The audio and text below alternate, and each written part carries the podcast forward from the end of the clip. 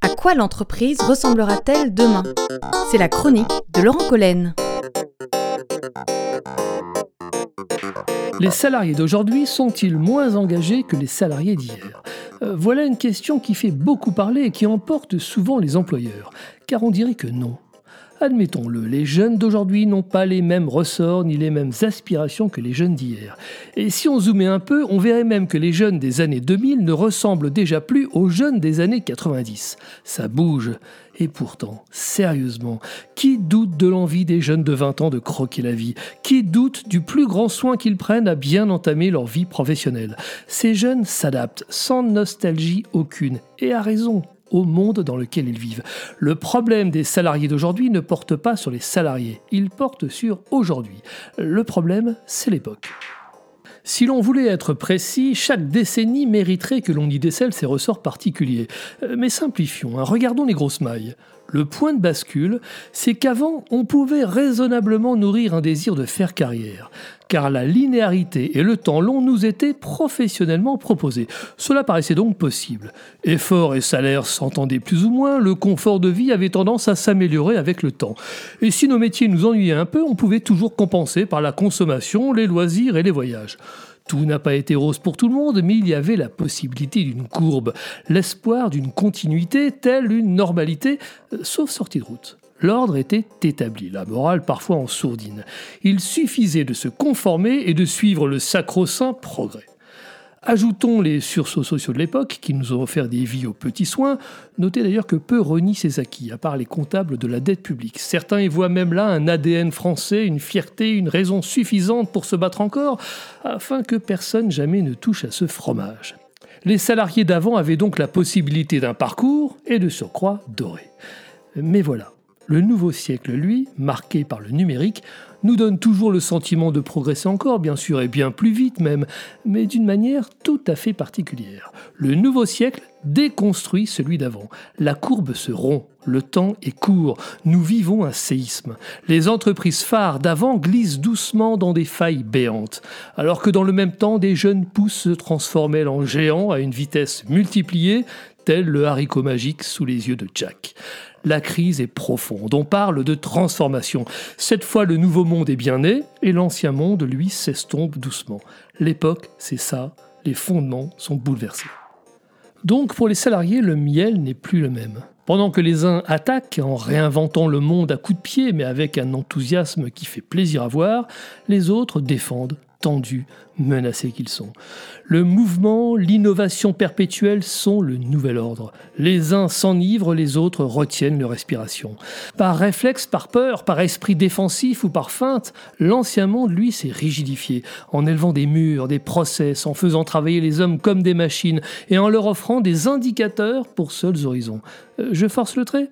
Oui, sûrement un peu, mais le résultat est là les salariés se sont dévitalisés. Ils ne sont plus dans le camp de l'aventure, mais de l'ordre. Un ordre hiérarchique, économique, paternaliste parfois, mais surtout mécaniste. Les salariés ont perdu la main, ils ont perdu le pouvoir d'influence, l'autonomie, en un mot, le sens de leur présence au bureau. Le regard dans le vide, ils auraient presque l'air soudainement désengagés. Ils auraient même l'air paresseux. Erreur d'observation grave car ce qu'ils veulent en finalité, c'est travailler davantage. Entendez que c'est du travail qu'ils attendent, pas des devoirs de reporting. Les métiers, les fonctions semblent briller, mais le quotidien de manager, lui, ne fait plus rêver. Menacé, bridé, les salariés regardent ailleurs. Alors dans un tel contexte, comment renouer avec la motivation? Et la question est double. Comment se motiver soi-même chaque matin pour aller travailler Et comment procéder si je suis moi-même manager pour motiver mes équipes? On a vu que le terrain était glissant. Tous les spécialistes de l'humain, tout autant que du management, sont d'accord pour dire qu'il faut tout faire pour retrouver le sens du projet qui anime l'entreprise.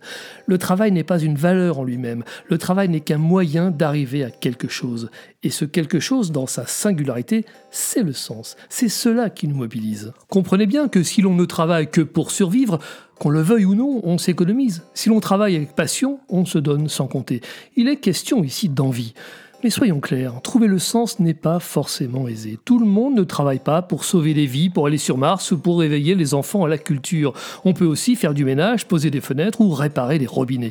Moins de sens en apparence ici? Oui, mais en apparence seulement car l'excellence, l'amour du travail bien fait ou le sens du service sont aussi des vecteurs de sens. Il n'y a pas de ce métier, le sens est à portée de main, mais c'est vrai qu'il faut creuser un peu pour le trouver. Car travailler sans en percevoir le sens fait que l'humain se perd. Et si l'humain se perd, il a le sentiment de ne peser sur rien, donc de compter moins. Si le salarié ne fait qu'appliquer des consignes sans avoir le sentiment de réaliser quelque chose par lui-même, cela signifie que l'on ne recourt plus à son talent, ni à son intelligence, mais juste à sa servilité tel un robot. Et là, on comprend bien, on n'est pas sur la bonne route. Car le malaise est sérieux. C'est bien notre travail qui nous confère une place dans la société. C'est important d'en être fier. Par voie de conséquence, si notre travail ne nous procure pas de fierté particulière, c'est déstabilisant tout autant que dévitalisant. La motivation ne naîtra pas dans un tel contexte. Alors, ce beau moqueur, cette envie de se lever le matin, cette lumière dans les yeux, ces rides au coin de l'œil qui soulignent la fierté, tous ces petits signes qui trahissent l'énergie, les salariés iront les chercher ailleurs parce que c'est vital. Si l'on n'a pas trouvé le piment suffisant dans le monde professionnel, ou pire encore si l'on imagine ne le trouver jamais, alors on se recentrera logiquement sur sa vie privée. C'est bien sa vie personnelle qu'on cherchera à réaliser en tout premier lieu. La vie professionnelle sera donc bien au service de la vie privée. Professionnellement, les salariés agiront avec plus de sérieux que de passion, en échange de revenus capables d'égayer leur vie privée ou de l'accomplir. Les vies privées et professionnelles seront étanches, l'une n'empiètrera pas sur l'autre, la distance sera imposée.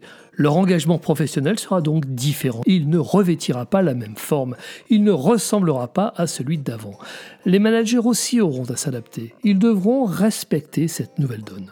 Le changement est en cours, il s'opère doucement et on se souviendra avec émotion des expressions de bureau qui animaient les vies professionnelles d'avant. Eh bien Alain, tu quittes le bureau à 18h, tu ne m'as pas dit que tu prenais ton après-midi Il y avait aussi, vous vous souvenez Bon les gars, on se concentre tous sur le dossier aujourd'hui et on fait un point tous ensemble à 19h, ok? Sans oublier le... Mais voyons Vincent, je t'ai envoyé un mail le dimanche pour te dire que la réunion était avancée à 12h30. Toutes ces expressions d'avant seront à enfuir dans nos mémoires comme de mauvais souvenirs, révélateurs d'une époque où la passion dévorait le temps, où l'engagement se comptait en heures, où le management était, disons-le, déviant. Reconnaissons donc que le rapport des jeunes à l'entreprise et plus largement des salariés à l'entreprise, parce que tout cela déteint, a gagné en maturité. Le management est devenu ou deviendra adulte, et ça, c'est une bonne nouvelle. Thank you.